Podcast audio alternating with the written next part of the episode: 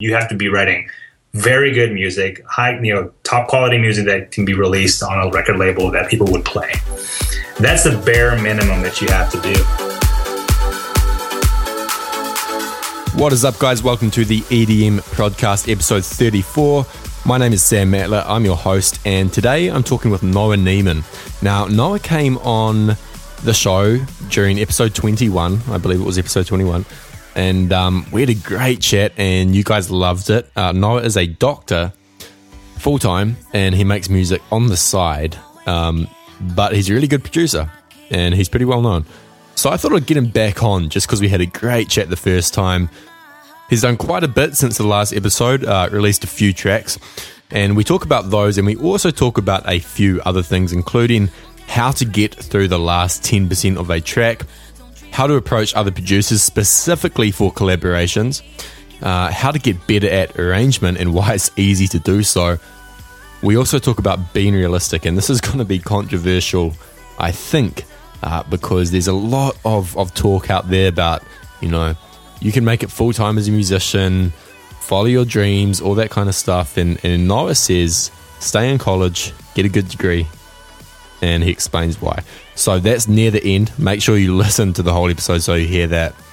We also talk about his latest release, Told You So, which is coming out on Revealed Recordings this week. Uh, so make sure to check that out. Now, just before we get into the show, uh, I want to talk about something that's happening next week on the 29th. Uh, well, the 28th for most people, 29th New Zealand time. So, so July last year, I launched a book called The Producer's Guide to Workflow and Creativity, an ebook. And it was all about how to overcome creative block, you know, make more music, all that kind of stuff. And a ton of people have got value out of that book. And next week, on the 29th, I'm launching the second edition. Now, the second edition is not just a an update or an edited version with a few extra words in it. It's a uh, it's a completely new book written from the ground up. It's taken a long time, but it had to be done. Um, I personally think it is ten times better than the first edition, um, but I'm a little bit biased. Anyway, that's coming out next week. If you struggle with creative block, you want to finish more music, you want to work faster, get more done, you want to learn how to collaborate with people, or you simply want to be more creative and come up with better ideas, this is the book for you. Uh, like I said, next week on the 29th. Really excited to share it with you, and I'll be sending more information out about that via email. So uh, keep an eye out for that. That's all for now. I hope you enjoyed this episode. You can tweet me at EDMProd uh, on Twitter or comment on this episode on SoundCloud or edmprod.com. Peace.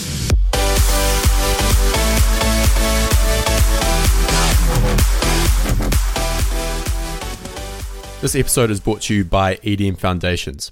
EDM Foundations is my course for new producers, those who've been producing for under 12 months, or even those who've just started. The whole idea of the EDM Foundations course is that you learn the fundamentals of music production by actually doing and not just learning the theoretical stuff. The course consists of over 12 hours worth of streamable video where I walk you through the creation of three songs and give you advice and tips for working on your own original alongside them. We've had over 500 people sign up for this course. Many of them have had great results. If you want to learn more about the course, head over to edmfoundations.com.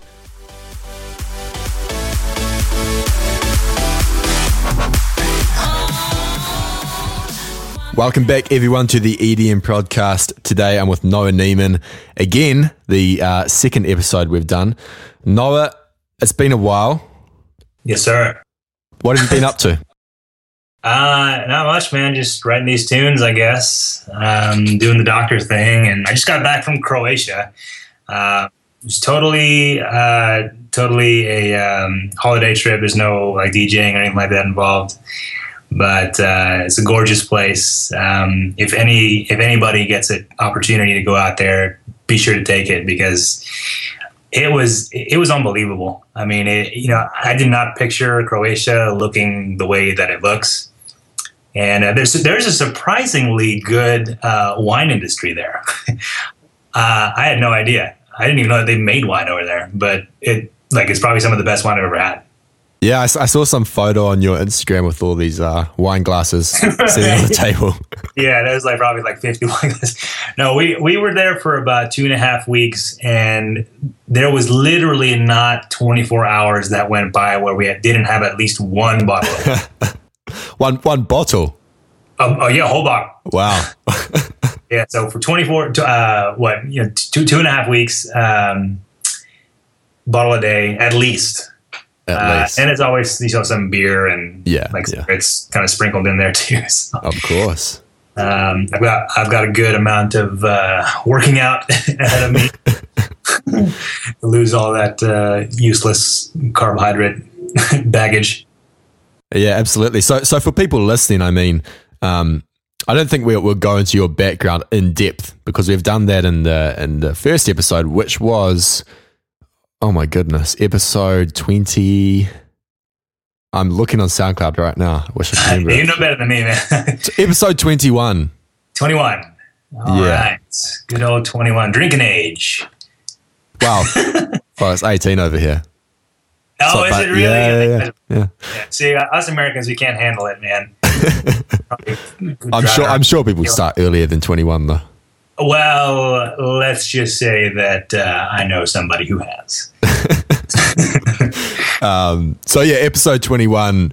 If you're listening to, if you haven't heard of Noah before and you're listening to this, go listen to episode 21 first and then listen to this one because um, it'll make a lot more sense. But the gist of it, if you're not going to do that, like you're too lazy to, to skip back or you just can't be bothered, Noah is a doctor as well as a producer, a, a highly successful producer um, at that. Um, so, how how many hours do you sleep per night? Actually, I mean, oh, get the full eighteen. I, I need it. Oh yeah, I need to get it. Well, I, mean, it depends, but but yeah, it's it's close to that. It's between six and eight hours a night. Um, I, I I'm like I used to not do that when I was younger. Uh, I, I always I was like you know sleeps for the week. Yeah. yeah. I need to be laying down with my eyes shut when I can be doing something productive. But as I've gotten a little bit older, it's it's kind of like crept up on me. I mean, it's it's surprising too because you don't think it'll happen, uh, but it most certainly does. Um, and you you just it's just like, man, I'm just I don't want to do anything right now. I just want to sleep. Yeah. uh, like I said, you know, I've, I've, i just got back from Croatia and I'm still kind of on Croatian time. Um, so right now it's like two in the morning for me. Oh, is it? yeah, I mean it's it's it's eight o'clock right now in the U.S. But like I but feel, it feels like two. yeah, so it's it's not the it's not. Uh, I mean, you know, whatever. I guess I, you know, just gotta get used to it. Yeah, yeah, of course. It's it's interesting. I feel like a lot of producers actually have the younger ones, especially, have that mindset of you know sleep can wait. Like I I saw some guy on Facebook the other day bragging about how he got five hours of sleep it, it makes like I, I, think it makes you less creative. Like you just can't think at a reasonable level when you're sleep well, deprived. Yeah, well, I mean, I, I think that um, there comes like there's like a sort of like a maybe an inverted U curve uh, where you, you, you kind of like you can only deal with so much or with so little sleep, and then once it gets to a certain point, like you you, you like you call it kind of like start falling off and your concentration is off. You're starting to feel a little groggy and you might try and fight it, but you know, the creative process, you're right. Yeah. It just doesn't, it doesn't, doesn't happen for you. Like, it's funny though, because I was watching an interview with Steve Aoki and that guy says that he gets like two hours of sleep a day. Really? And he is, I mean, like his day is full as shit. You know, he's like, he's got, he's got like, you know, four or five different businesses, or he might have more than that He's, he does like clothing, obviously the music thing. He's a DJ, and when he DJs, like he's not just DJing. I mean, yeah, people make fun of him for throwing it, cakes and all that kind yeah, of stuff. He's like all over the place. You know, like like he he takes his shows like you know to one like 100% energy the mm-hmm. entire time he's on stage. There's no like lulls in the energy. It's like a crazy party the entire time, and and two hours of sleep, all you know, and then doing all that, and like you know, every weekend or yeah. three or four days a week. I can't even imagine that. And he's older than I am. So wow, wow. I, I think they are like from what I from what I read. Like there are some people, a very small percentage of the population who can get by on, you know, four hours of sleep, but two hours. yeah, yeah. I mean, yeah. There's there's there's all sorts of weird things like that. Like uh, like a friend of mine could study while drunk, and you know do extremely well. Like he, he like helpful. Yeah. so so I mean, yeah, there's there's all sorts of people that can like get away with stuff that you know the average person would be like, "What?" Yeah, yeah. Doesn't make, that doesn't even make physical sense. so, yeah, but um, yeah, yeah, no, I, I, get I get a I get a good amount of sleep because um, I just feel like I need it. I mean, I certainly think that my music would suffer if I didn't, you know, if I didn't have like proper. Uh, you know, physical health. And I think that sleep, uh, I didn't used to be in the, of this belief, but sleep is, is most certainly something that you need. You're sleeping for eight hours, you know, you're working full time.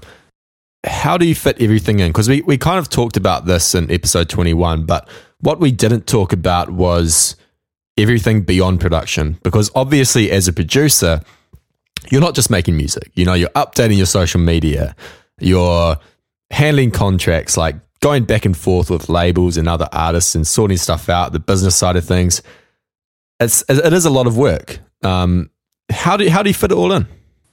Uh, it can be. I mean, yeah. I mean, obviously, you need to have the production thing down. I mean, and you need to be at the top of your game. Um, like you need to be able to write really good music, and that is the minimum you need to be able to do as a producer. That's a minimum because because there's people out there that are writing great tracks, um, and they're doing everything else as you just mentioned.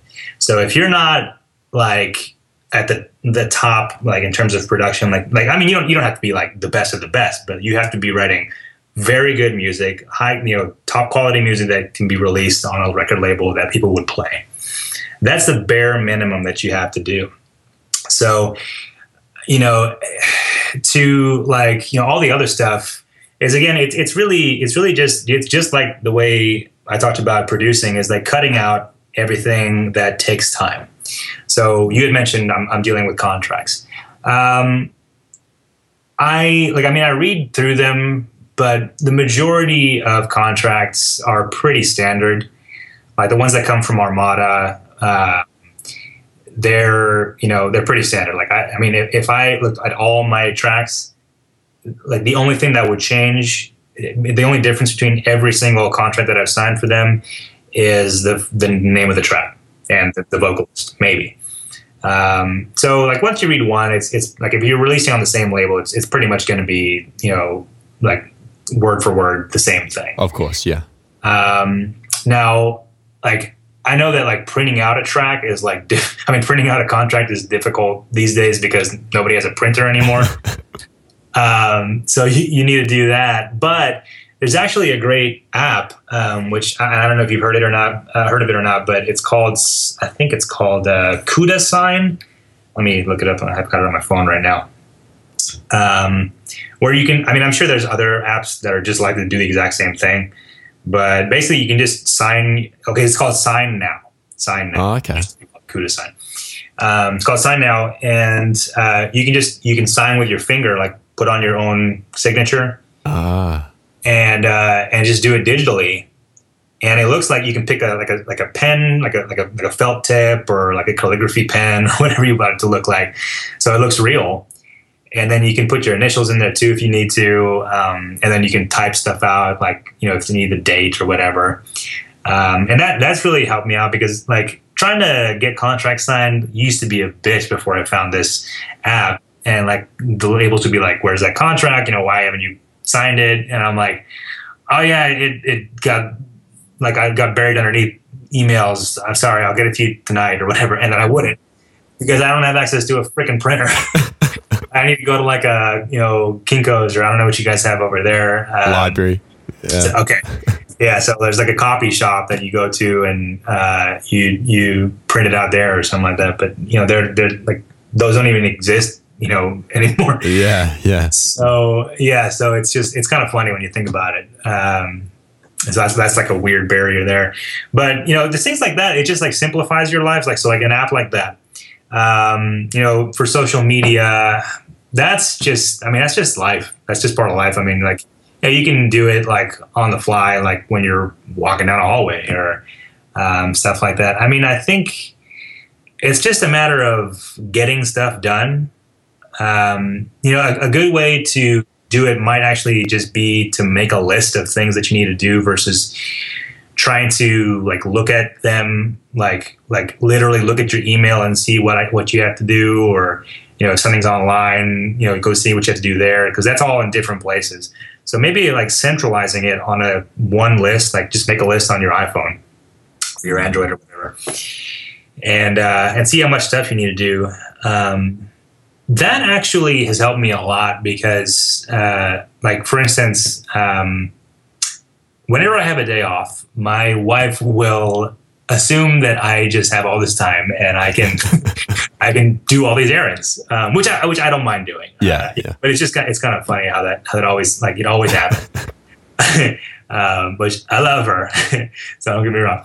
But um, so she'll she'll actually write out a list because I am extremely forgetful. Mm-hmm. Uh, she'll tell me to do like five things. I'll remember two of them. Uh, and it's just five things, and they're all in the same place, you know, something like that. Um, and I'll know that I had five things to do. I'll just be like, I can't remember what, yeah, yeah. three things were. So uh, she'll write out a list for me to do, and I find that doing that is just so much more easy. Like it, it just makes things makes doing things easier. I don't know why. Uh, maybe it's because you can see the progression that you're making like crossing off things on the list and be like, oh, I have two more things to do, or I've only like out of 20 or whatever. Um, so that, that's really helpful. I think making lists, um, and, I've, I've, heard other people actually say that too. Uh, making lists is, is really helpful for them. So that might be something that uh, uh, you know you might want to do if um, if you're having trouble um, with with time management. Yeah, yeah, I, am a big fan of lists, um, especially on pen and paper. I know you can get apps and all this kind of stuff to, to handle yeah. it, but I do like paper. Like, I think it's just super. It's it's like more permanent, you know. Once yeah, you've written yeah, down, no, paper. I really do. I get that. I mean, it's sort of like the tangibility of it. Mm. Um, but yeah, it's hard to carry around. So it, it is. Yeah. Kind of got two following questions from this. Okay. The the first is that and I've seen this pop up in recent months, and I, I can't really.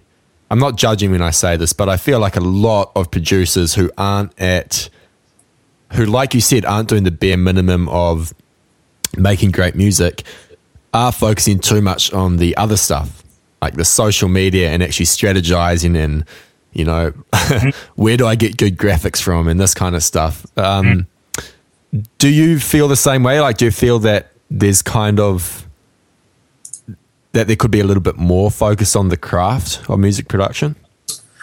Well, uh, I mean, like I said, I think it is the most important thing to is to write good music if you're planning to be a musician. Um, but you know, that being said, uh, all that other stuff is important. Um, but, but, so, but, at what point? Like that's what I'm asking.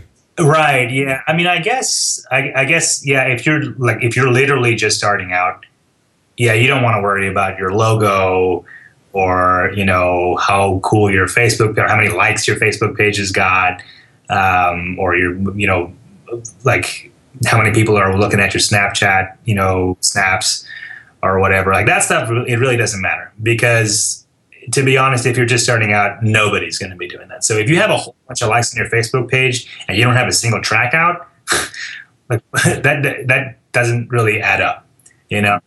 Um, so yeah, so I mean, logo design that, that's cool. I mean, it's it's fun to do. Like you can probably do it as like a break from writing music. Um, like it might also it might kind of feel like that's like a chore to do because sometimes it can actually be a little di- bit difficult if you're uninspired. But um, you know, I, I, found that if like writing music, um, if you're doing that in and out all day long every day. Um, you, you need breaks. So you know, doing that kind of stuff as a break might might might work well. Um, but I do think that, like first and foremost, you do need to focus on the on the on the production. It needs to be the most important thing that you're you're working on. Yeah, uh, yeah. Because you know, again, if you're not writing at the top of your game, um, you, you, nobody's going to take you seriously. Yeah, absolutely. I mean, the, the way I I approach it, and the reason I asked is because a lot of these people work a full time job, and they might have you know between family and all these other obligations, might have like a couple of hours spare per day, like two hours, let's say. Mm. And and to me, it's like, do you spend one hour of that? you know, thinking about how you're going to kill it on Facebook, or do you put that into production, which is going to have like a a long term benefit, like more of a long term benefit, if that makes sense. Oh yeah, no, absolutely, yeah. You, Opportunity you, cost. That's that's what I'm trying to say. Sure. Um, yeah, no, that at that point, Facebook doesn't matter. If you only have two hours out of the day, don't spend it on Facebook because you you all you're going to get distracted anyways on Facebook. So you're not you're not going to spend an hour of your time like building up your Facebook page, which you don't even need to like you know, an hour, like that's way too much. If you're spending an hour on your Facebook page, you need to hire somebody to do it for you because you don't know what the hell you're doing. you know, um, but uh, but yeah, no, both of those hours should be spent writing music or, or learning some sort of technique on YouTube or, or something to improve your ability to make good music. Because like you know, unless you're like 80 years old you're to be you're already to be good at Facebook. You know, I mean, like I said, unless you're spending an hour on it, that's that's not that's not good. Uh, you know, you, you, you, it's not necessary for you to improve your Facebook game. Um, now, you know, if you're looking at stuff like you know getting the right ad out or something like that, uh, again, that's stuff that you don't really need to be worrying about at the beginning if you if you're not writing the best songs that, that you know that you can. Mm-hmm. Uh, so, uh, yeah, for for anybody that's out there that's that's doing that, stop right now and and open up your DAW and do some stuff in there because that's where it's going to count. That's where you're going to get signed to a great label, and then once you're on a great label, you know they're going to mention you on their Facebook page. Your Facebook page is going to blow up, so you don't have to do a thing. You know, why waste all that time when you can like other people can do it for you for free? But there are a lot of people out there, and I get emails all the time from people who say, you know, I get it. Like, I have to spend more time making music, but I come home from work, like, I work 60 hours a week or, you know, 40 hours a week. I come home from work and I'm just tired. Yeah. Yeah, I get that. Uh, I really, I really do get that. Um, so you're, you're saying like, how do you? Yeah, how, how do you deal with that? But what advice would you give to them? You know, honestly, um, I, I, don't come home every day and write music. Um, like today, like this whole week, you know, especially because I just got back and I'm still on, you know, uh, European time. Uh, I'm just, I'm, my brain's kind of fried. I'm too exhausted to write music and to do anything like really amazing, um, at least in my opinion. Uh, and so I'm, I'm taking a break. You know, I'm, I'm letting myself kind of recharge. Um, and and and that's kind of that's kind of it. Uh, I'm sure that probably next week I'm going to, uh, you know, get back into it. Uh, maybe even this weekend, um, you know, where I don't have to work and you know I'll spend some time, you know, watching TV or doing whatever with uh, my wife, uh, and then I'll come up to the studio and and just open up the DAW and see what comes out because you know I haven't really done anything in terms of music for almost three weeks now, um, counting the time that I spent in Croatia. So it's it, I've had like a good amount of time to just kind of chill and relax and not have to stress about you know oh does this sound right does that sound right or whatever. Um, so I think that you, don't have to necessarily be writing music every day. Like you come home from work and like you feel like stressed out that you're not spending time in the studio. No, just just relax. And I think that you know maybe like watch a couple of videos or something because that's definitely going to help you out but it doesn't necessarily need you to be sitting at your desk you know with a with a you know DAW open and doing all this stuff. You know it's actually it can be pretty enjoyable to just like watch the video and see what this guy's doing and you know learn some techniques. Um, now if you're like don't watch like how to make this synth or how to make that synth because you, you need to be at your you know your your desk and have that synth open in order to like, really follow along. I'm talking about you know like watching stuff at like Pensado's place or uh, watching like go to like the Waves um, uh, YouTube. Like they've got tons of awesome videos there, uh, and also um, there was another one uh, that I was going to mention. Oh yeah, iZotope's, uh, iZotope's YouTube. They've got really cool stuff on like how to use their own stuff. Um, but just like I mentioned with the uh, mastering tutorial that they've put out, like it's a PDF. Um, a lot of what they have is very similar to a lot of what's just out there. So what they say about their own things can translate really really easily to to other um, you know compressors or, or limiters or, or whatever uh, tape machines things like that. Um, so you can use those techniques that they're talking about with other bits of software. Um, so yeah, so so I mean, like you know, you don't necessarily have to be writing music all the time to be you know like learning or or um, you know improving yourself in terms of production. You can just go watch a video and, and it's still going to help you out a lot. So you've you've got a release coming up called told you so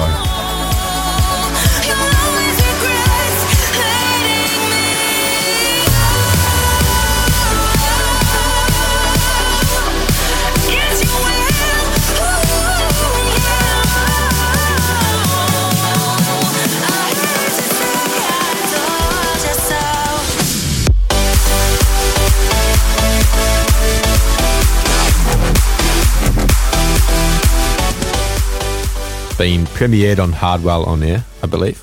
Yes. Uh, tell us a bit about that. I'm, I'm, I'm really excited about it. Um, it's a it's a really great track in my opinion. One of the best I've written. Uh, once again, in my opinion, um, it, it, it's a funny kind of it's a funny story on how it sort of came together because um, Anna Yvette, who's the singer on the track, I've written a song with her um, a long time, not a long time ago, about maybe a year ago um, called Eyes to the Sky, and like that one, like people just loved it. They they loved that track. Um, and I was surprised by the response. I, I, I, thought it was a really good track, but but like it, like the, the response was like more than what I thought thought it was going to be, and so it was really exciting. It, made me feel really good, um, and I hope that this this one also has the same sort of reception because um, I, I, think it's even better. Um, but the way it came together is uh, you know I wrote the track itself, and um, I mean I wrote it knowing that I was going to need a vocal, um, and I hit her up because we were talking um, for a while, bef- like while I was writing the track, um, we had been texting or whatever. Um, we're over the last like few days or so, and uh, and I was like, hey, do you, do you happen to have uh, any vocals um, that that aren't you know like any any vocals that are recorded that you haven't sent off already to somebody else. And so she sent me a whole bunch of them. Um, and this one that she sent me was like the perfect fit. Like it, it was as if we wrote like both like the music and the vocals together which we totally didn't. You know, she just wrote those like totally on her own, and I wrote the song totally on my own. But if you listen to the track, it it's as if it, it's just like a perfect match for each other. Um, and it, it, was just it's so it, it, was so amazing when it came together. Um, so I, I, didn't have to change anything about my track. I didn't have to change anything about her vocal. I just like literally laid it on there. And and I, I will say that Anna herself is a is a sound engineer, and so um, her and um, and Matthew Steeper uh, and Mike Schmid, who have all worked with uh, all those people, um, they are the best uh, vocalists um, because they like not only do they sing extremely well, but they also can produce their own their own vocals. So like they they compress their vocals and they EQ it and, and everything and add the effects and stuff like that. And then they send it to me like as if like I just need to stick it in the channel and maybe do a little bit of EQ. Yeah. And that's it. That saves a ton of time do yeah, oh totally man. Well not only it saves you time but it's just like they bring so much value to to your song. Like you know it's it's like it, it i don't know it, it, just it's it's so much better because like when you stick it in there a lot of times if i get a vocal um, and i have to work on it um, which i mean I, I do it I don't, I don't mind it but it's just it's so much more difficult to do. It's just so much more difficult to do whereas doing it this way, it, like you, you, it, it, you stick it in there, and the song is like it's done, you know, and, and, it just it's a it's a great feeling. Um, so I, that's why I love working with her. I love working with Matthew Steeper uh, and Mike Schmid. Uh, Matthew Steeper was a singer on Gasoline, and Mike uh, Mike was on Follow. Um, and then M- Matthew also uh, produces for uh, a few other people. Haliene, um, she was on the uh, media track that I did. Uh, and then I think he also does some stuff with uh, this girl named Kara, who's on a few uh, tracks now. Um, she's done stuff for um, she's done stuff for Protocol. She just did something with Enhanced, uh, and I'm hoping to do a song with her uh, as well. Um, but yeah, so so Toldja So. Um, it's coming out on the 22nd uh, on Revealed Recordings. Um, super excited about it. Like I said, uh, it's it, it's it's it's a really cool track, and uh, definitely one of the like a bucket list item for me to get signed to uh, Revealed. So hopefully, there's going to be more of that. Yeah, absolutely, man. Well, well, congratulations. Thank you. Thank you very much. Now, one thing I want to talk about, which which I think um, is pretty important, and I might have talked about it before on the pod- podcast with some other guests, but I'm not sure. Um, approaching other people, like like I'm sure you get a bunch of people messaging you on a daily basis, whether it's your Facebook page, email, maybe even your personal page. I don't know.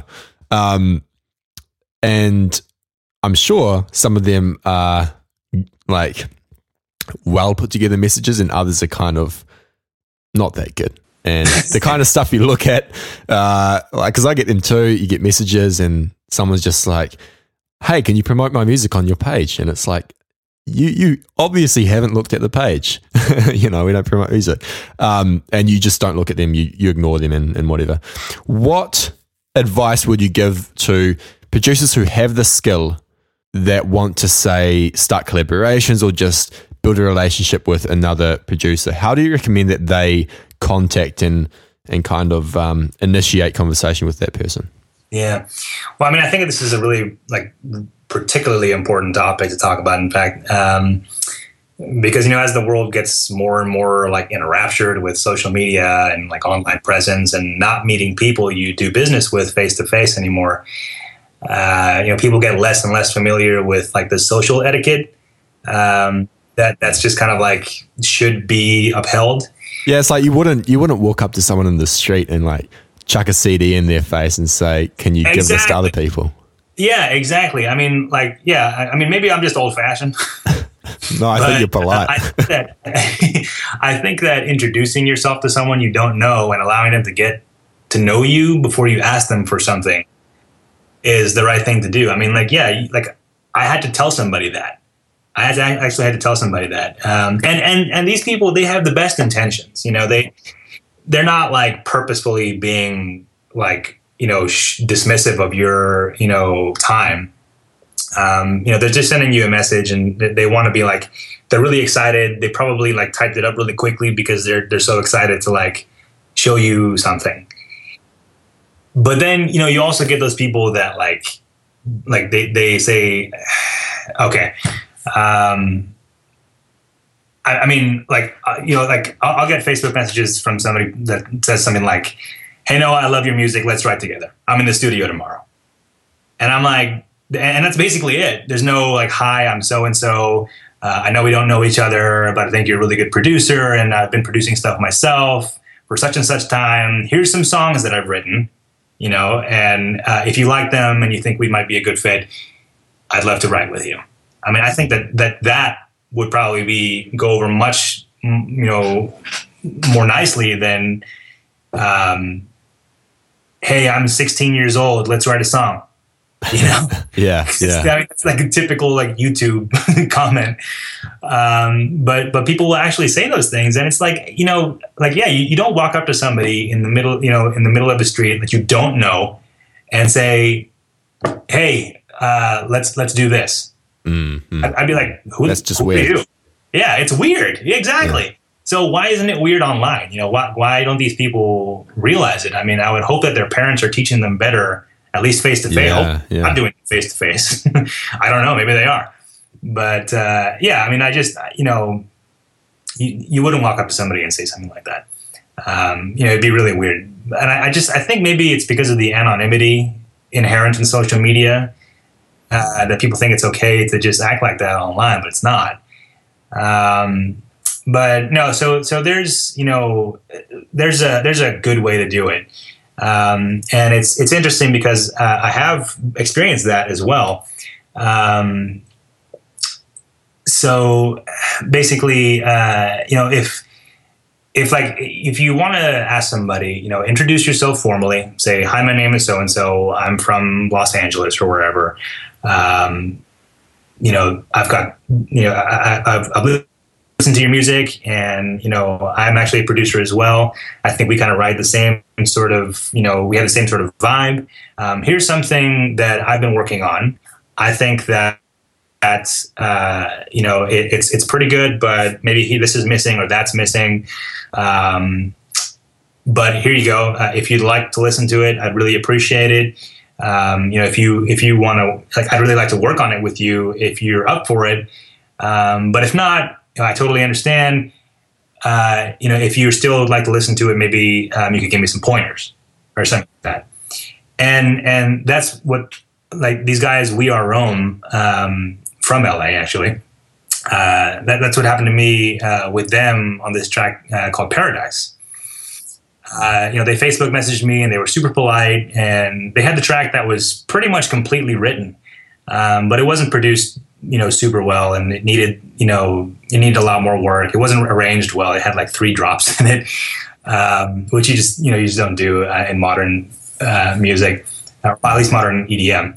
Um, so it was way too long. It was kind of messy. Um, but the melody, like the melody, really, really caught me. Like it really was like super romantic. Um, so it really hit a chord with me, and I, I, took them up on it because they were polite. They introduced themselves, and you know, they they talked to me as if like they were coming up to me in like a, a meeting or something like that. Um, and and I think I think that goes a lot further than people think. Um, and and maybe it's also because you know a lot of people who these guys are messaging don't even respond. Right, so yeah. why should I? Why should I? Why would I spend the time writing this super long, nice message when I don't even think they're going to respond? And so well, they kind of adopt that um, copy and paste. You know, a copy and paste to hundred people, and hopefully someone will respond. I'm sure that's what it is. And and so so for me, like I make it a point to respond to everybody who messages me. Um, so it, it's funny because um, you were talking about how do you balance all your time. Well, um, I do. I get back to 100% of the people, unless unless they're just like hi. Yeah. because I, have literally gotten those messages. I've gotten gotten more, more than once too. Yeah, yeah, same here. hi, and that's it. and so I'm like, you know, I, and I used to actually reply to those people too. I'd be like, hi back, you know, and then they'd continue with the message, and and so, but it's like, you know, don't don't do that. Like, why do I have to say hi? you know, tell me what you want up front. Uh, but anyways, um, so so anyways, uh, yeah, I mean, like you have to write your message as if everybody's going to respond. Mm. You know, it has to be personable. It has to be personal. You, I mean, it, it ought to be like, "Hi, Noah. Uh, I'm I'm so and so," or or you know, uh, "Hi, Sam. I'm so and so, and and and this is this is what I want. Um, these are my credentials, so you know that I'm worth talking to." and blah blah blah blah. You know, I think I think being polite really goes a long way. Um, like I said, much much longer than than people think. But um, yeah, that Paradise song, man. I mean, like you know, it was it was great. You know, I, I worked on it with the guys, and uh, you know, I just I think I think showing somebody something, especially if you're like a little bit like lower on the totem pole, maybe. Uh, then and, and I get. I, I said this in the last interview. I hate sounding like I'm like tooting my own horn or, or, or that I'm better than you know other people, but like there, there's just like a certain like you know like some people are at a certain level and some people are are not at that level, um, and that's just the reality of it. Uh, and these We Are Rome guys, um, they knew that they were not at the same level that I was at, but they were good musicians, and so they they showed me the track and like they brought value to their pitch You know, they weren't just like, hey, let's write a song from scratch. You know, you you don't know me and I don't know you, but let's do it. I, am not I'm not going to go for that. You know, like uh, it, who was it that said that? Um, okay, uh, Robert De Niro. Robert De Niro will not make a movie with anybody that he doesn't know. Hmm. So if, if there's like a new director or a new producer or new actor or whoever is involved in the movie that he's going to be in, he makes sure to get to know them on a personal level. Like he has dinner with them and they go and hang out and they get to know each other well. You know, to the point where people call him Bob. You know, so it, it, I think it, that, I, I kind of work the same way. I mean, maybe some other people don't, but I most certainly do. Like, I want to know who I'm working with because if it turns out that you're a huge jerk online, yeah, and we wrote a song together, I, I, mean, I don't want to associate myself. that comes back to you, yeah, yeah, comes yeah. I don't want. to, I mean, like you know, there, there was a guy who was like really um, super homophobic, and I didn't know this about him, but he's like one of those like, I mean, you know, not to, I don't know, he was just like super homophobic and super racist, and and we wrote a song together or we were, we were like in the process of doing that. And then I found out all this stuff on his Facebook. I'm like, wow, I, you know, I don't really want to continue writing this song with you, man. You're kind of a jerk. Mm-hmm. So like, I don't know. I mean, it's like people write music with Kanye. you know, you know where I'm going with it. Yeah, yeah, yeah, yeah. You know, so uh, I don't know. I, I, I think. I, yeah, go ahead. Sorry. Sorry. Well, I, I mean, I, so like you know, if you're at a certain level and you, you're asking somebody who is like, if you're okay, let's say you're not signed to any labels, you're you don't have any official tracks out, you don't, you know, you're you're, you're like starting out, like you've got great skills, but you haven't like made a name for yourself yet, and then you're asking somebody who has uh, numerous tracks that have been out, you know, has hit, you know, Beatport top ten, you know, that kind of thing if you ask them for you know for like to, to write a song with you i think that you need to have written at least something that you want to pitch to them because that will get them interested. That's what got me interested in writing paradise with we are rome. If they just said hey let's write a track together i don't think that we would have ended up writing a track together. I, I just i don't. Because like it would have you know like why would i want to write why would want to sit there and write music with somebody that i don't know and I don't even know how good they are. Like it could end up being that like I have to spend so much time teaching this guy what it is that we're doing. you know, we're not we're never going to write a song together because of the time that it takes. You know, and I don't have that kind of time. honestly, I mean, I, I enjoy teaching people like that I know who are my friends. I love I love teaching you know people and the stuff that I do. But you know, if you, if I don't know you and you don't know me, and uh, it's just like it's, it's weird. You know. Yeah. Yeah. I, I think that's crucial though, because at the end of the day, talk is cheap. And you, like, it's easy to message someone and say, hey, look, I'm, I'm a talented producer. I've been doing it for six years, got all these skills. But their, like, how they perceive that is just going to be, oh, this is another person who's talking about how good they are. They don't, like, I don't know anything about them.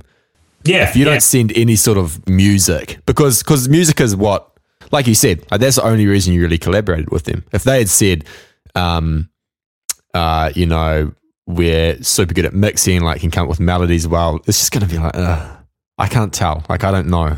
Yeah, like I don't know for sure, man. Yeah. Like, I, how, how am I supposed to believe that when and I haven't seen anything from you? You know, but no, yeah, these guys sent me, and like I said, I mean, it wasn't it wasn't mixed grade. You know, it wasn't it wasn't it wasn't perfect.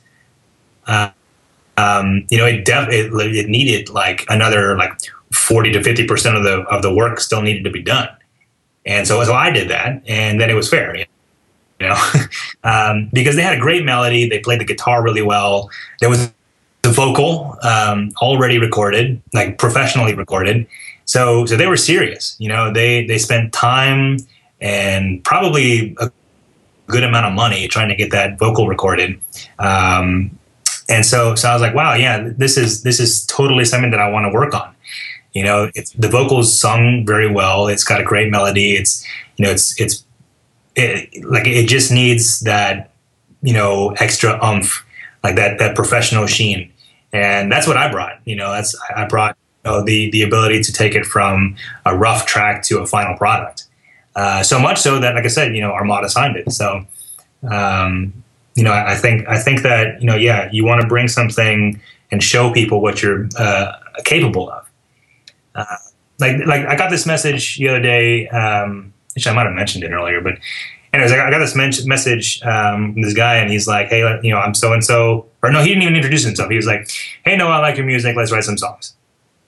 Basically, like that. And I was like, "Okay, well, um, contact my management, and we'll see what comes about." Yeah, yeah. And so, and then later on, he's like, "Okay, so if we contact her and she says yes, you know, like, can we start writing some chords together and stuff?" And I'm like, "No, dude." like talk to her first and then we'll see what happens. Yeah, yeah. And you know, this went on for for a little while. So yeah, I mean, that's like the worst. It's like like don't don't like insist on it. You know, like, you know, let it like do what, you know, if if you're asked to do something, do that. Unless it's something ridiculous. But I don't think that contacting my management is anything that, you know, any other person would would do. So uh, or wouldn't do. I'm sorry. Um, so yes, I don't know. It, it, it, there's there's like there's like a huge spectrum of people out there, and some people just like really go to the extreme. Of course, yeah. I mean, I, I think to me the the fundamental thing is that when you're trying to pitch someone who's a few levels higher than you, you add as much value as you can, and like make it as easy as possible for them to a make a judgment on whether they want to work for you and b like respond to you um, like i love when people message me and it's like i don't know maybe a slightly long message and they're like don't feel like feel free not to respond or like don't rush or something like that so that's yeah, good yeah. because there's no pressure you know yeah yeah and and it's not like um yeah i get those messages too and i do appreciate the person saying that not because it's like oh thank god they're not wanting me to get right back to them you know, because I will. I, I, I typically, typically, unless I'm like really busy, typically if I'm like, if I get a message, I know that that person has taken the time to message me and they're sitting right at their computer at that moment because they just messaged me. So I actually like to message them right back and say, hey, you know, I, I will listen to this. I don't have the time right now. If, if I don't have the time, I don't have the time right now, but I, I will listen to this and I'll let you know what I think. You know, and and they're and then they are super appreciative, and then they become like a fan of yours, or, or they or maybe even better, they might become a friend. Um, so so yeah, so I mean that's that's why I said like I, I do I respond to every message. I I, I mean I, I definitely respond to comments. Like like if I make a post and somebody comments, I will comment right back to you.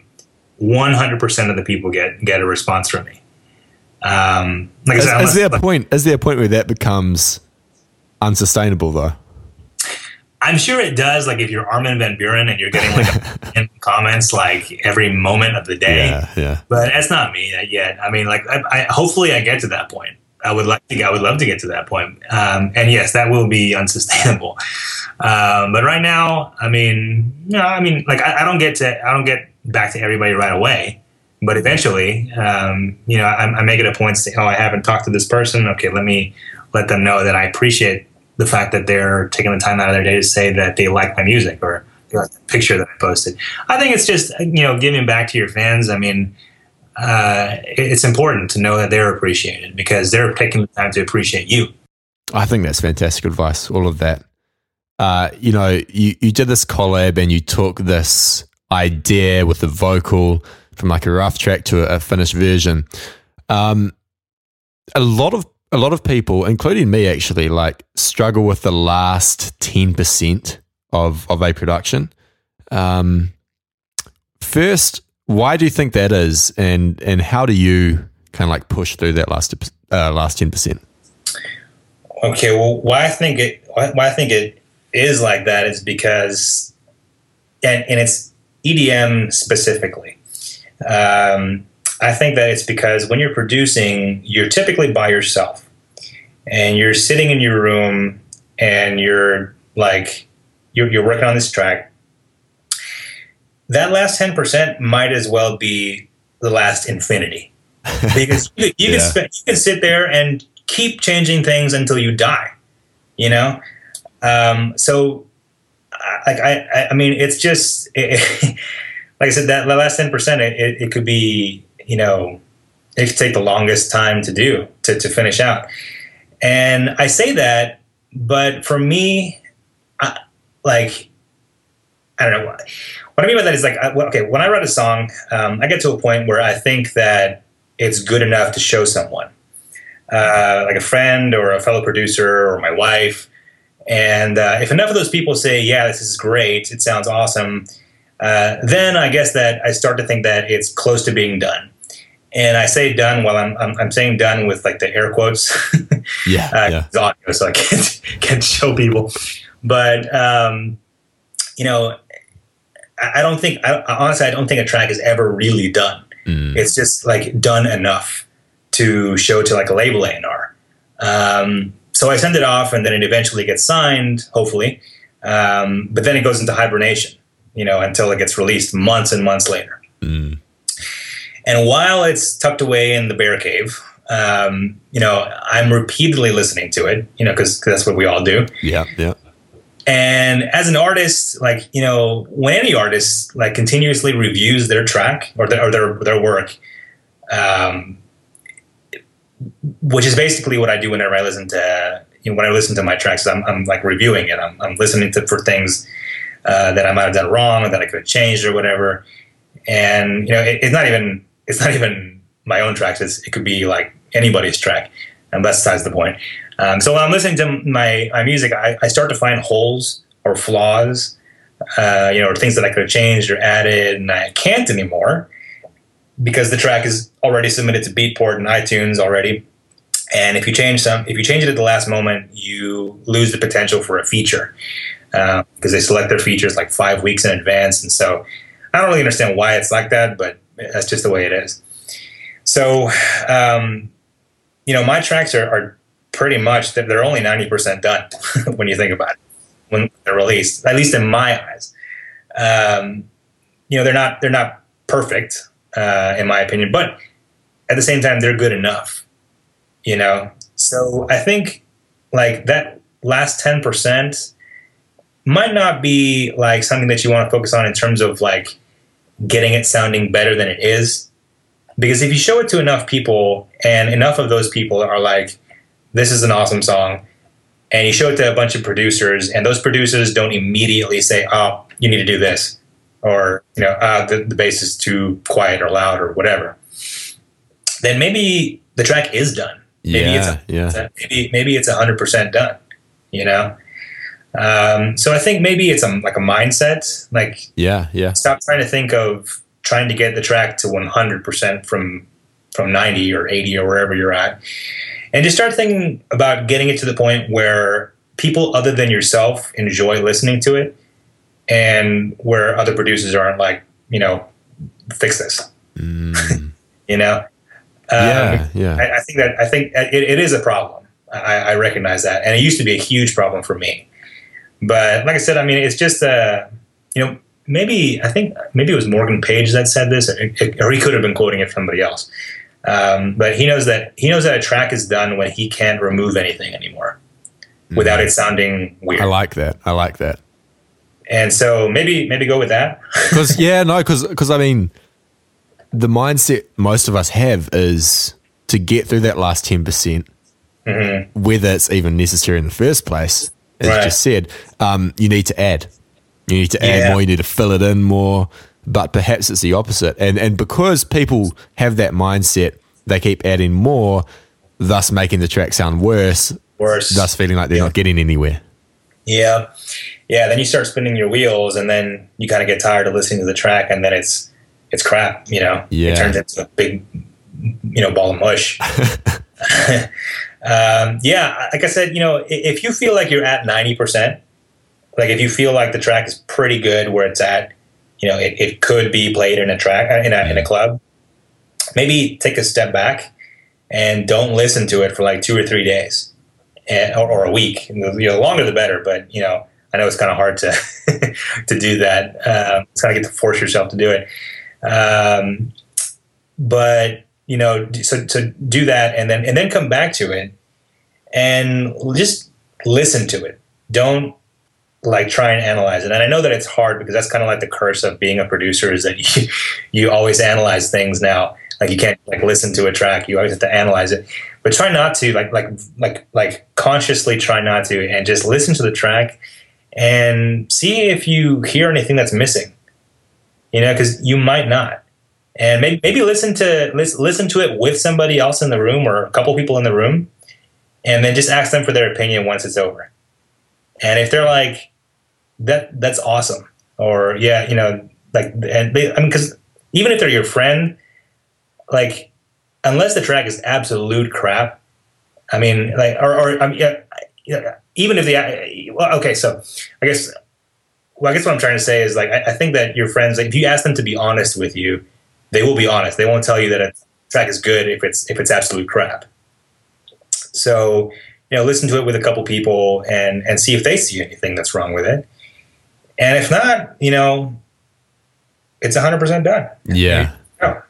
Abs- yeah, yeah, absolutely. I think um, if, if you're a new producer and you're listening to this, this is even more important because if you're spending your time trying to get to 100% every time, you know, spending weeks just tweaking things, yeah, you're not going to be progressing as fast. I, I think I said this in my in my book or, or something like that. But if you get to 90% and then you and then you leave that track or release it or whatever, and then you get to 90% the next time, because you're progressing fast and learning, that 90% is going to be like the 100% um, in terms of quality. Yeah. Compared to the last track. And so if you keep getting to 90% every time, you're going to get better. Right. Know, as opposed to trying to get to that perfect um, standard, which never happens, of course. And yeah. as a result, not really learning or getting better. Right. Yeah. And I mean, like I said, I mean, you know, if you leave the track alone for a few days, like it might magically get to 100% on its own. Because like, you know, when you come back and listen to it that next time, it's it's it could be it could be done already. You know, so you don't have to really really worry about that. Just just get it good enough to where you, it's good enough to play alongside other tracks that are already out there. Um, because, like I said, we can you can always find something that you would change. Always, like in every single one of my tracks that I've done, there, there's a, there's a whole bunch of things that I'm like, nah, I could have done this, or I wish I did that, or whatever. But people are still buying my music. You know, people are still playing my music. Hardwell's playing my music. You know, Tritonal's playing my music. You know, they don't think those things. So, I mean, you know, like maybe they're not as big a deal as as I'm making it out to be. You know, or maybe maybe they wouldn't have made the track that much better. I don't know. I mean, maybe they would have, but but other people seem they seem to think that they're just fine. Right. Exactly. Yeah, I think we can we can easily get inside our own head and tell ourselves all this stuff, you know. Yeah, but absolutely. I suppose that's what being creative like everyone's like that. Yeah. And and in some respects like it's what makes your work good. Yeah. You know, I mean, it, like you you worry about those things and they are important things, but mm-hmm. you know, there's a balance. point where yeah, there's a balance exactly. Exactly. Mm. I'm not I'm not sure if you do this, but um I know a lot of people, including myself from time to time, like to just practice, like not work on a song, maybe work on sound design or just write like 10 melodies in an hour. Do you do anything like that, just just practicing instead of working directly on a track? So yeah, so I, I don't really uh, practice per se, um, but yeah, I guess I, I uh, sound design, um, I don't do a whole lot of. Um, so I've kind of already got like a good, like, bunch of like patch banks that I that are like staple sounds that aren't aren't necessarily like, you know, oh, you didn't make that sound because it's it's like I could if I wanted to. It's yeah, like a, it's a stupid mindset that whole you have to make yeah. sounds from scratch. Yeah, yeah, yeah, exactly. So I mean, if I did that every time I started a track, man, I would never finish a track. I mean, it would take you it would take months just to write a track. No, you can't you can't be doing that. And that's why that's why you know um, it took so long to write music in the first place when you know presets weren't even ex- like in existence. You know, it's because you have to set up everything every time you wanted to write a song. Um, but no, so, so I, I, don't do a whole lot of that. But um, I will say that, uh, and we just mentioned this being the curse of being a producer, but I do think it's it is important to like listen to other people's songs and sort of um, like pick apart what they've done. Um, and you don't necessarily have to like try and like separate the sounds out, like actually separate them. I just you know just listen to the song and like listen to like how much reverb they've put on something or how much you know um, if if the kick is punchy enough or that kind of stuff. Like I I, I always listen for that. I always listen for for a punchiness of a kick.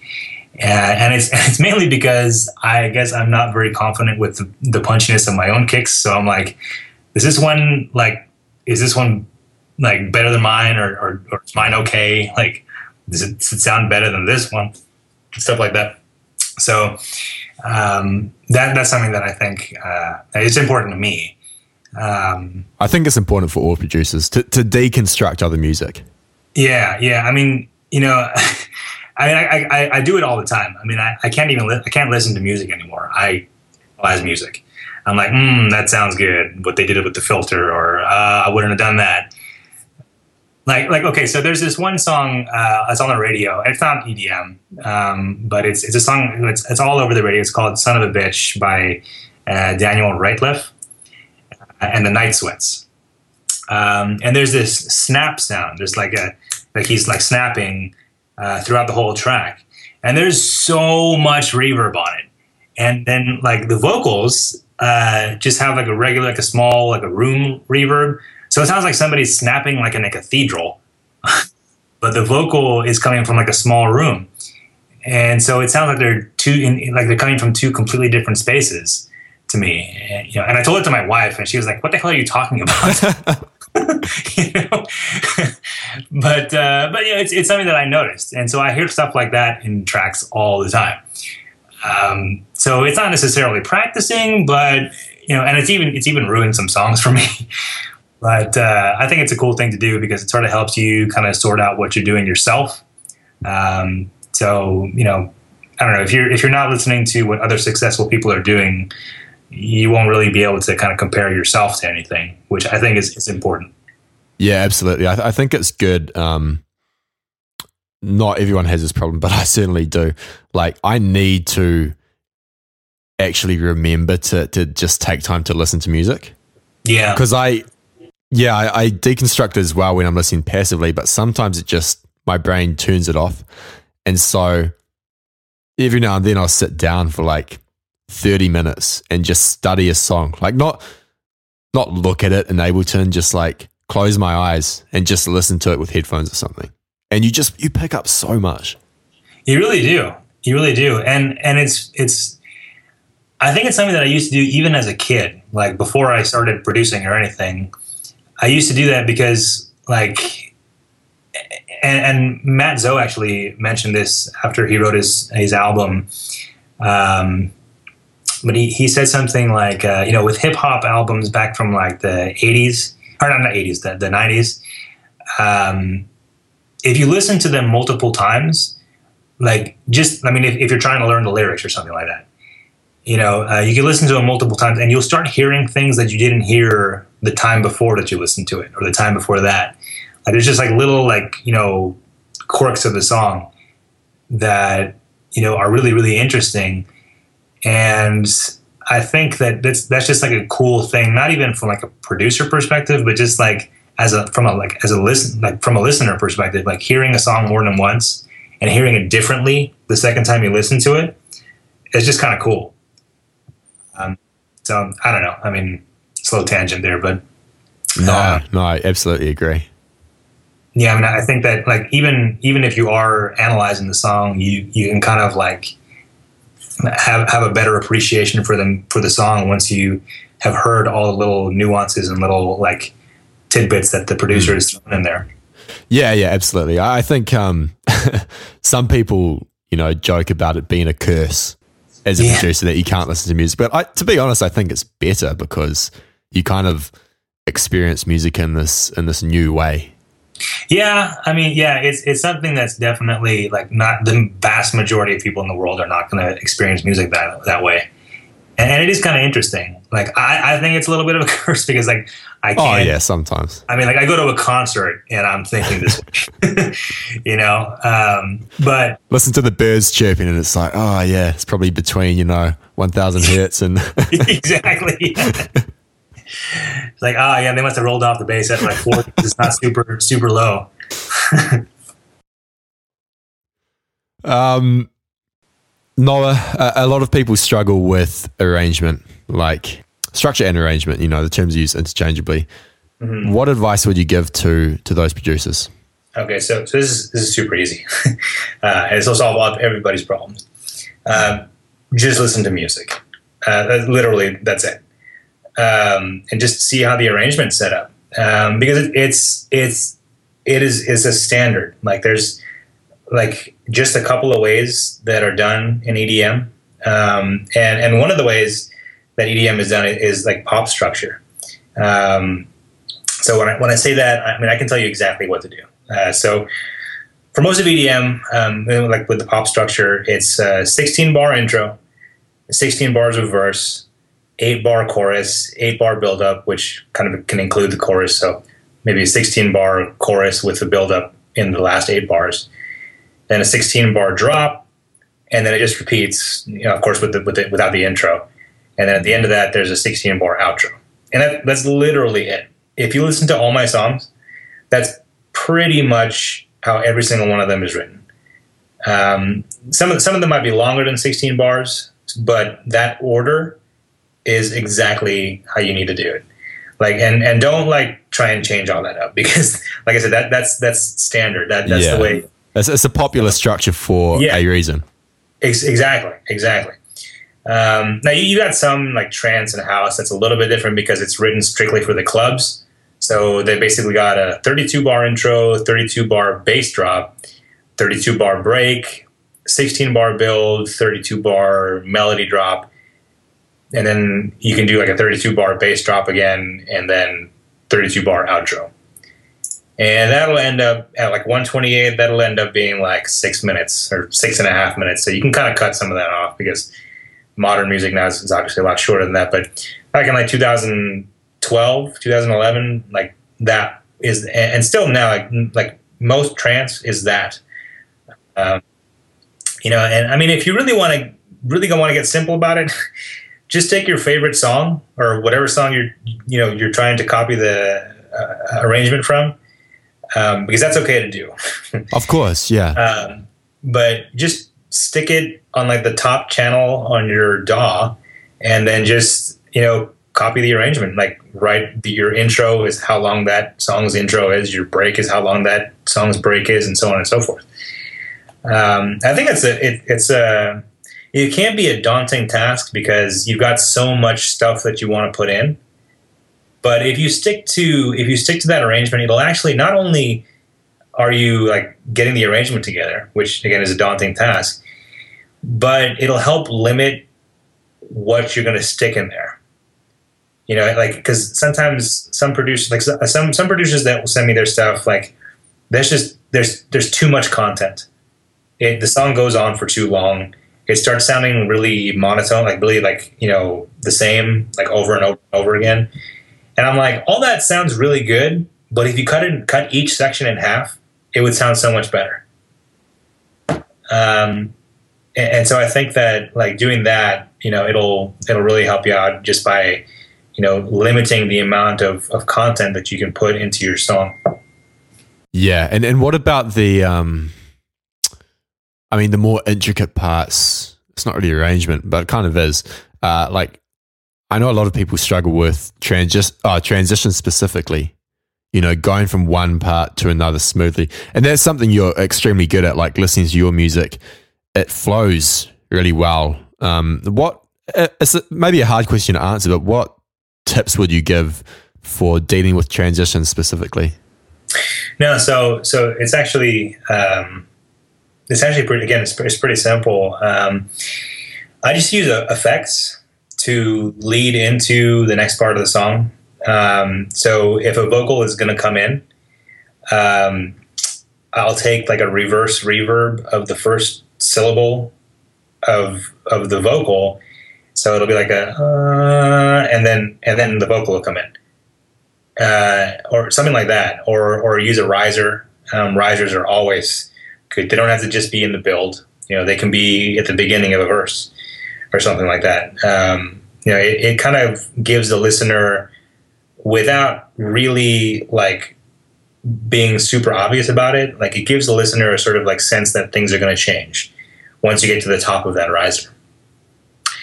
Um, stuff like that, or uh, okay, um, if you're about to introduce like a new bass part, um, take out the bass of the part that is right before that transition point. So what I'm saying is like um, it's kind of like a build. Um, you know, typically, with, well, at least with my builds, um, when there's like you know all the snares are coming in and you know like like just a lot, a lot of a lot of white noise.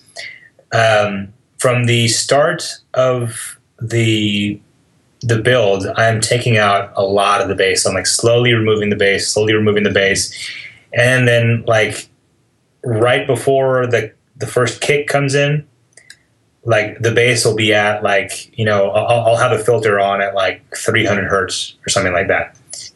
Um, so there's barely any bass because like once that first kick comes in, if it's if it's preceded by hardly any bass at all, that first kick is going to seem so much more massive.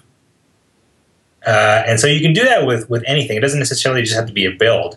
Um, like so, you can do it with uh, you know again introducing a vocal or introducing like your pre-chorus or something like that. Just take the bass out of the part of, that's like the like the like the last four beats. Yeah, yeah. The preceding measure, and uh, and then once that the bass comes into the next part, it just it seems so much more impactful. And then you like I said, you throw like a riser on there, um, do some reverse reverb stuff, uh, and it really, I mean, I don't know, it just it it.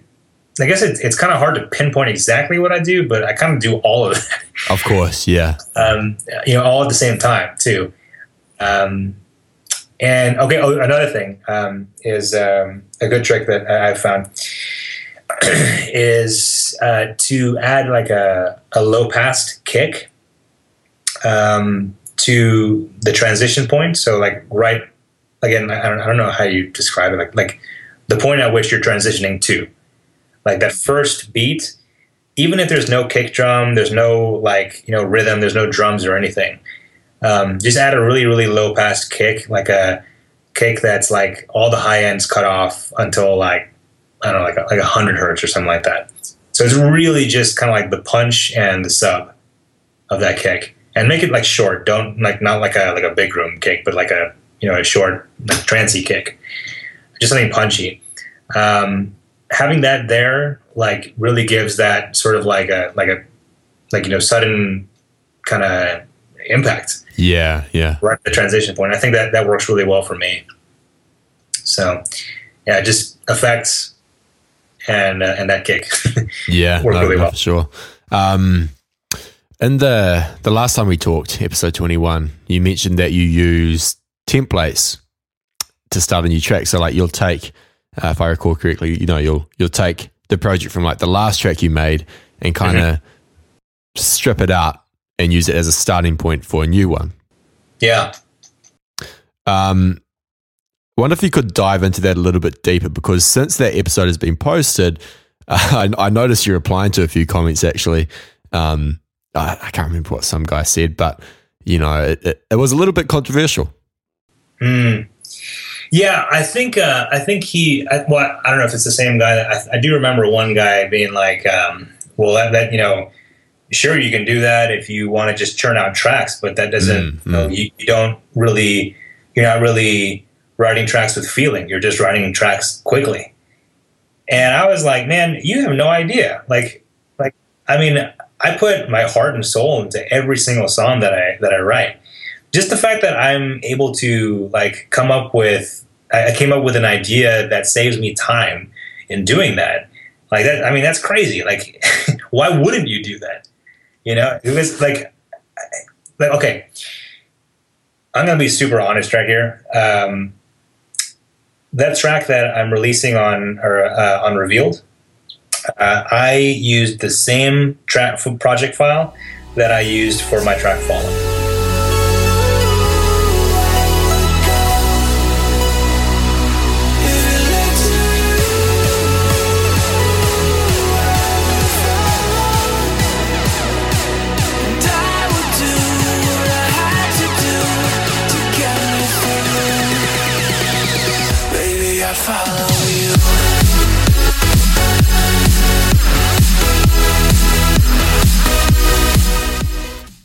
Those two tracks sound nothing alike. They, you know, the, the kick is the same, but that, that that's pretty much it. Yeah, yeah. And you know, if I didn't say that, I don't think anybody would be able to tell. And I think that it's one of the best tracks that I've written. So, you know, I, like like I said, why, why wouldn't you do that? I mean, I, I don't know. I, I just I feel like I kind of like can sort of overcome the the uh, difficulty that most people are having and that we've that we've even spoken about is just like by not having enough time in the day to write music, especially write music at like the um, at the rate that I write it at. Uh, I, I, overcame that by using this method, you know. Um, so I don't know. I just I, I kind of like having things already laid out for me once I'm like once like when I sit on my computer I don't want to like okay. So let's okay. Let's say I, I, have a melody in my head. Yeah. Okay, and um, I'm gonna I'm gonna sit on my computer. I'm gonna write it into the DAW. Well, if I have to open up the DAW and it's a blank file, like blank, you know, blank canvas. Yeah, I've got that melody in my head. Okay, I'm gonna have to pull in Massive or Sylenth or Serum or whatever, and then um, you know, I'm gonna find a patch that's kind of inspiring doing all that, like find, especially finding a patch, that could take you know like five minutes. But in in the first like thirty seconds, I might have already forgotten that melody. You know. So, but if I open up a project file that I know like there's lead sounds in there that already sound cool, they're separated out. You know, there's there's a chord you know section that if I want to write some chords with it, I can quickly go in there and do that. Um, the bass section's already on. Everything's already EQ'd properly. The side chain's on there, so it's going to sound cool when I when I hit the space bar and play it. You know, everything's going to sound good. So I can just get in there and, and put the melody in. I'm already done with the melody. You know, why why would you not want to do that kind of thing? Um, you know, and they're, they're gonna the, the track's gonna end up sounding different, like clearly, because you know like my track Fallen my track Toldja So. They don't they again they don't they don't sound anything like each other. But they stemmed from the same project file together. So i don't know. What is the what is the one of the biggest challenges you've faced as a producer? Hmm. Like personally um i guess uh it's going to sound funny because it's counterintuitive to everything that we've been talking about, but it's finding the time to write music. Um, that that really is it, and, and, that's why I use you know old project files and re- recycle them, or or use a template, or you know look for an inspiring melody that might be in a in a sample pack, and just change a little thing, or or not change anything at all. Um, because you know in the end that's why those people like are selling those sample packs so you yeah, can use yeah. their stuff. Um, but yeah, I mean, I think that the, the biggest challenge to me is just finding the time to, to write music. And so you have to find ways to overcome that by things that we, you know, we just finished talking about. Um, but I guess, uh, I mean, you know, going, going to where you, what you're talking about with, with, um, you know, my father wanted me to be a doctor and, uh, that kind of thing. Like, you know, a lot of people might not have the support that they need to really fulfill their dreams as being a musician. Mm-hmm. Um, or may maybe not, it's not even the support from other people, but it's the fact that, you know, you have to have money to do this. Like you, you, you can't just do it like, you know, without any money. You, you need certain things like you need equipment, you know, um, you need, uh, I don't know. You, you, if, if you're going to hire somebody to to make your logo for you, or you're going to promote your music, you need money for like flyers or, or Facebook ads or that kind of stuff. Um, and again, you don't really need that in the beginning, but you certainly need it if you're like starting to take it seriously. Um, and you definitely need it if you if you're going to be doing it full time. Um, but I feel like, you know, again, I feel like as somebody who has a full time job, um, which, which is a career, like it's it's not like a, you know, um, I mean, I don't want to belittle other people's jobs, but um, I mean, it's just it's not a, it's not a dead end job that you hate. Right. Exactly. Yes. So, like for something, some like for someone like me who who's going who's doing that, I almost feel like it's my responsibility to tell people that uh, you, you, have to be realistic with your goals. Um, so if you're 17 and your goal is to be a DJ and make a lot of money and, and you want to take it seriously, um, you can do that, but don't drop out of school. Stay in school. I mean, I think that like going to university is really important for a person, uh, you know, a person's like a young person's development, especially in this day and age, mm-hmm. because you you learn to meet you you meet so many different people at university, especially if you're like going to a, like a diverse university. Like like I went to uh, the University of Texas at Austin, which I believe is the biggest school in America. Huh. Um, we got something like eighty thousand students or something like that, wow. or maybe more now. Um, so it's a it's a huge school. So you meet tons of people, and I met people that I like. I had never met this kind of a person before I went to to UT. Uh, and so it just, I think it, it, opens your eyes to a lot of different things that you wouldn't be exposed to. Um, now you might you might be exposed to a little bit of it, um, but if you go to a super diverse school, it, it's going to be a completely different experience, one that you'll never get anywhere else. And I think that it's it's necessary for you to have those experiences as a young person.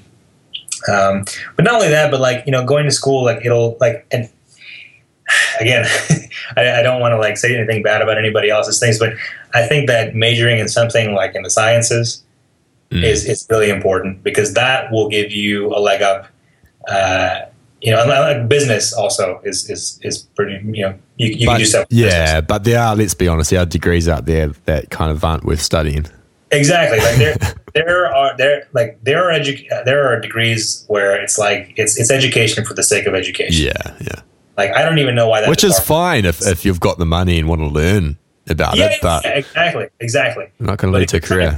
career, like you know, don't major in like underwater basket weaving or something, or whatever. Um, you know, you're going to want to major, major in like like finance or engineering or biology or something like that because that will that will take you places that you know like the, the world I saw I saw this, um, and I can't remember who it was, but it was somebody important said this. Um, somebody famous and important. I can't remember who they are. uh, but so they said um, the world does not need any more artists. It doesn't need any more musicians. It doesn't need any more photographers. It, like we got enough. Like we're we're saturated. Like, we're oversaturated. You know, there's so much music that's out there right now going unheard simply because people don't have enough time to listen to all that music. You know, um, what the world does need is more, you know, scientists, uh, more, you know, like uh, uh, people in physics or uh, astronauts or things like that, things that will help humanity. And so I think that like having a dream of being a, a musician is fantastic. It was my dream you know, and, and, and I feel like I'm, I'm somewhat living it. But, yeah, yeah. you know, like I, have also got this other side of my life where like I'm doing something that, you know, I think is, is pretty worthwhile. Um, and it's helping, you know, I'm helping people see better. Uh, or I'm helping, you know, people's, you know, if they've got an infection, I, I can help them out and get rid of that. Um, so, I, you know, I said it in the last, last podcast that you want to be a productive member of society. Yeah. Um, and if you're if you're a musician, that's fantastic. But if you're not like again, you know, if you're not at, at the you know top of your game and you're making good music, like you're spending all your your like your your full time job is learning how to be a musician. That's not really, you know, you're, you're like you're not really contributing to society. You know, you're you're learning how, and I guess that's okay. But um, you know, you want to do something in case that fails because the the odds are stacked against you as a musician. Um, I feel like they're still stacked against me, and and most yeah. people see me as like a successful, you know, a successful case, and right, I, I, don't yeah. like I'm I don't feel like I'm where I want to be, you know, with with music. Um, so, you know, that being said, like I make a lot more money as a doctor than I do as a musician. Um, so, you know, there, there's people that will be playing way bigger clubs than me, and I know that these people haven't, you know like and it's simply because of proximity. Like like I live in Austin and we don't have any you know huge super clubs, but in LA or New York there are people who like don't even produce, but they've met the right produ- they've met the right uh, promoter, and so they're playing like Exchange LA or whatever you know huge club Avalon something like that huge clubs in LA, and I've never played those clubs but that person is gonna go home, like gonna go home in their Honda. Uh, nothing wrong with Hondas, but they're going home in their Honda. they're reliable. yeah, and they're going to their uh, you know apartment, yeah, or whatever. And I get to drive home in you know uh, my BMW to uh, a house that's on the golf course. Mm-hmm. And none of that money is coming from music. Uh, you know, you, you like there, there are so many things that will make you a successful person other than than music. But music can still be a huge part of your life like it is mine. Yeah yeah. I like that. I, I like that. And I, I, just want to interject quickly because i feel like um and i had this as well. And and uh, like i definitely don't want to come across and I, I i'm sure you don't as well as like uh we didn't make it so this is why we're saying this kind of thing. Because that's not what it is. It's more, I, I, think the way you were putting it, it's like a, it's almost a, a war, not a warning, but like just keep this in mind because there seems to be quite the survivorship bias out there. Mm-hmm. You know, like survivorship bias for people who don't know, it's like looking at a few, I believe, looking at a few edge cases and saying that you're going to end up that way as well. Like, oh, if I drop out of school, I'm 16, I'll be like Bill Gates. I'll be successful because that's what they did. Except yeah. they are like the the one percent of the one percent. You know, right? Yeah. And and so I feel like that happens in the music world as well. It is extremely hard to to make a living in music. Um, I think you can do it, but I think the worst way to do it is to like build up a few months of buffer and try to just go all in. You know. Yeah, I mean, like I said, yeah, you you really I don't know. I mean, you, you I guess you just you just want to keep your day job. Yeah, yeah. Uh, because things may not take off as quickly as you'd like them to. Hopefully, they take off at all. Um, you know, uh, you, you, were you were interviewing somebody else who had said that, uh, and I think he was quoting Bill Gates, which is funny because you just mentioned him. um, but he said, uh, you know, you you overestimate what you can do in a year, but underestimate what you can do in five years and that, that's sort of it's a little bit like not exactly what we're talking about here, but it's kind of like I mean, you, you don't want to plan um, that you're going to make it. You want to plan that you're not going to make it, but hope that you will. Right. Yeah. Yeah. So. I don't know, and that, that's that's what people told me when I was trying to go to school, when I was trying to become a doctor. It's like it's, it's extremely difficult to to do that. Um, and, and people told me, you know, hope that you make it, but plan for if you don't make it. What are you going to do if uh, if you don't become a doctor? If you fail a class or something like that? And uh, you know, thank God, uh, you know, I, I, studied really hard and I didn't fail any classes, and uh, and I got through it all, um, and and now I'm here. But I think, yeah, I mean, just just to kind of tell on because, yeah, I, I, I don't want to sound like you know, oh, um, I'm not super, I'm not a super famous DJ, so I have to do this other thing.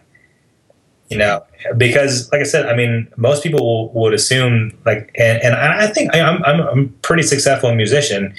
Um, you know, I'm not touring the world yet, but, uh, like I, you know, I plan to. In fact, um, I, I, just signed on uh, with an agency, um, a new agency, and hopefully, I will be uh, touring pretty soon. So, so how do you balance that and work then? It, like I said at the beginning, it's just a lot of begging for time off. That's right. Yeah, yeah. Um, no, but but even even then, I mean, uh, you, you know, like I, I, work during the week and the weekends I have off.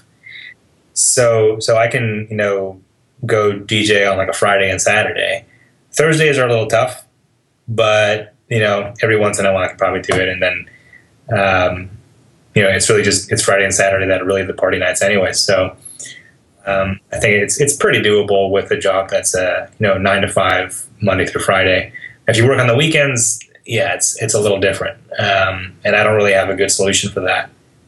But um, yeah, you know, it, it kind of works for me. yeah, yeah, absolutely. Noah, it's been an absolute pleasure. Glad to have you on for a second time. Uh, do you have any last words of advice for the listeners? Just keep working at music, man. Um, just keep working at it if you get writer's block, you know, take a little break, but make sure you come back to it.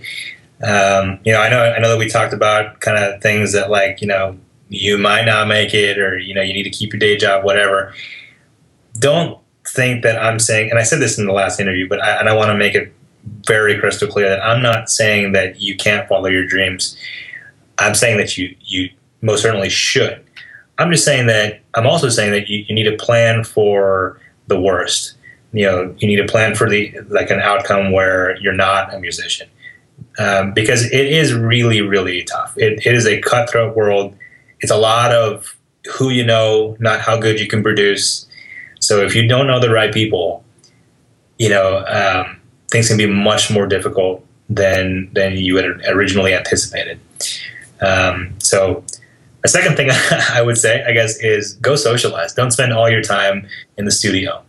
Um, like I said, a lot, like the the bare minimum is for you to be able to write music. You need to do more than that. So get out there, you know, go meet people, go say hi to the, the promoters at the club. Um, you know, if you don't know any of them, go introduce yourself. They're really cool people. They're they're they are people people. Like they want to meet other people out there. You know, that's why they're putting on these events. So, you know, go to like look at who is throwing the party, you know, go buy tickets, bring your friends, and then, you know, try and like find out who the the main promoter is, or if not the main promoter, maybe somebody lower down the chain.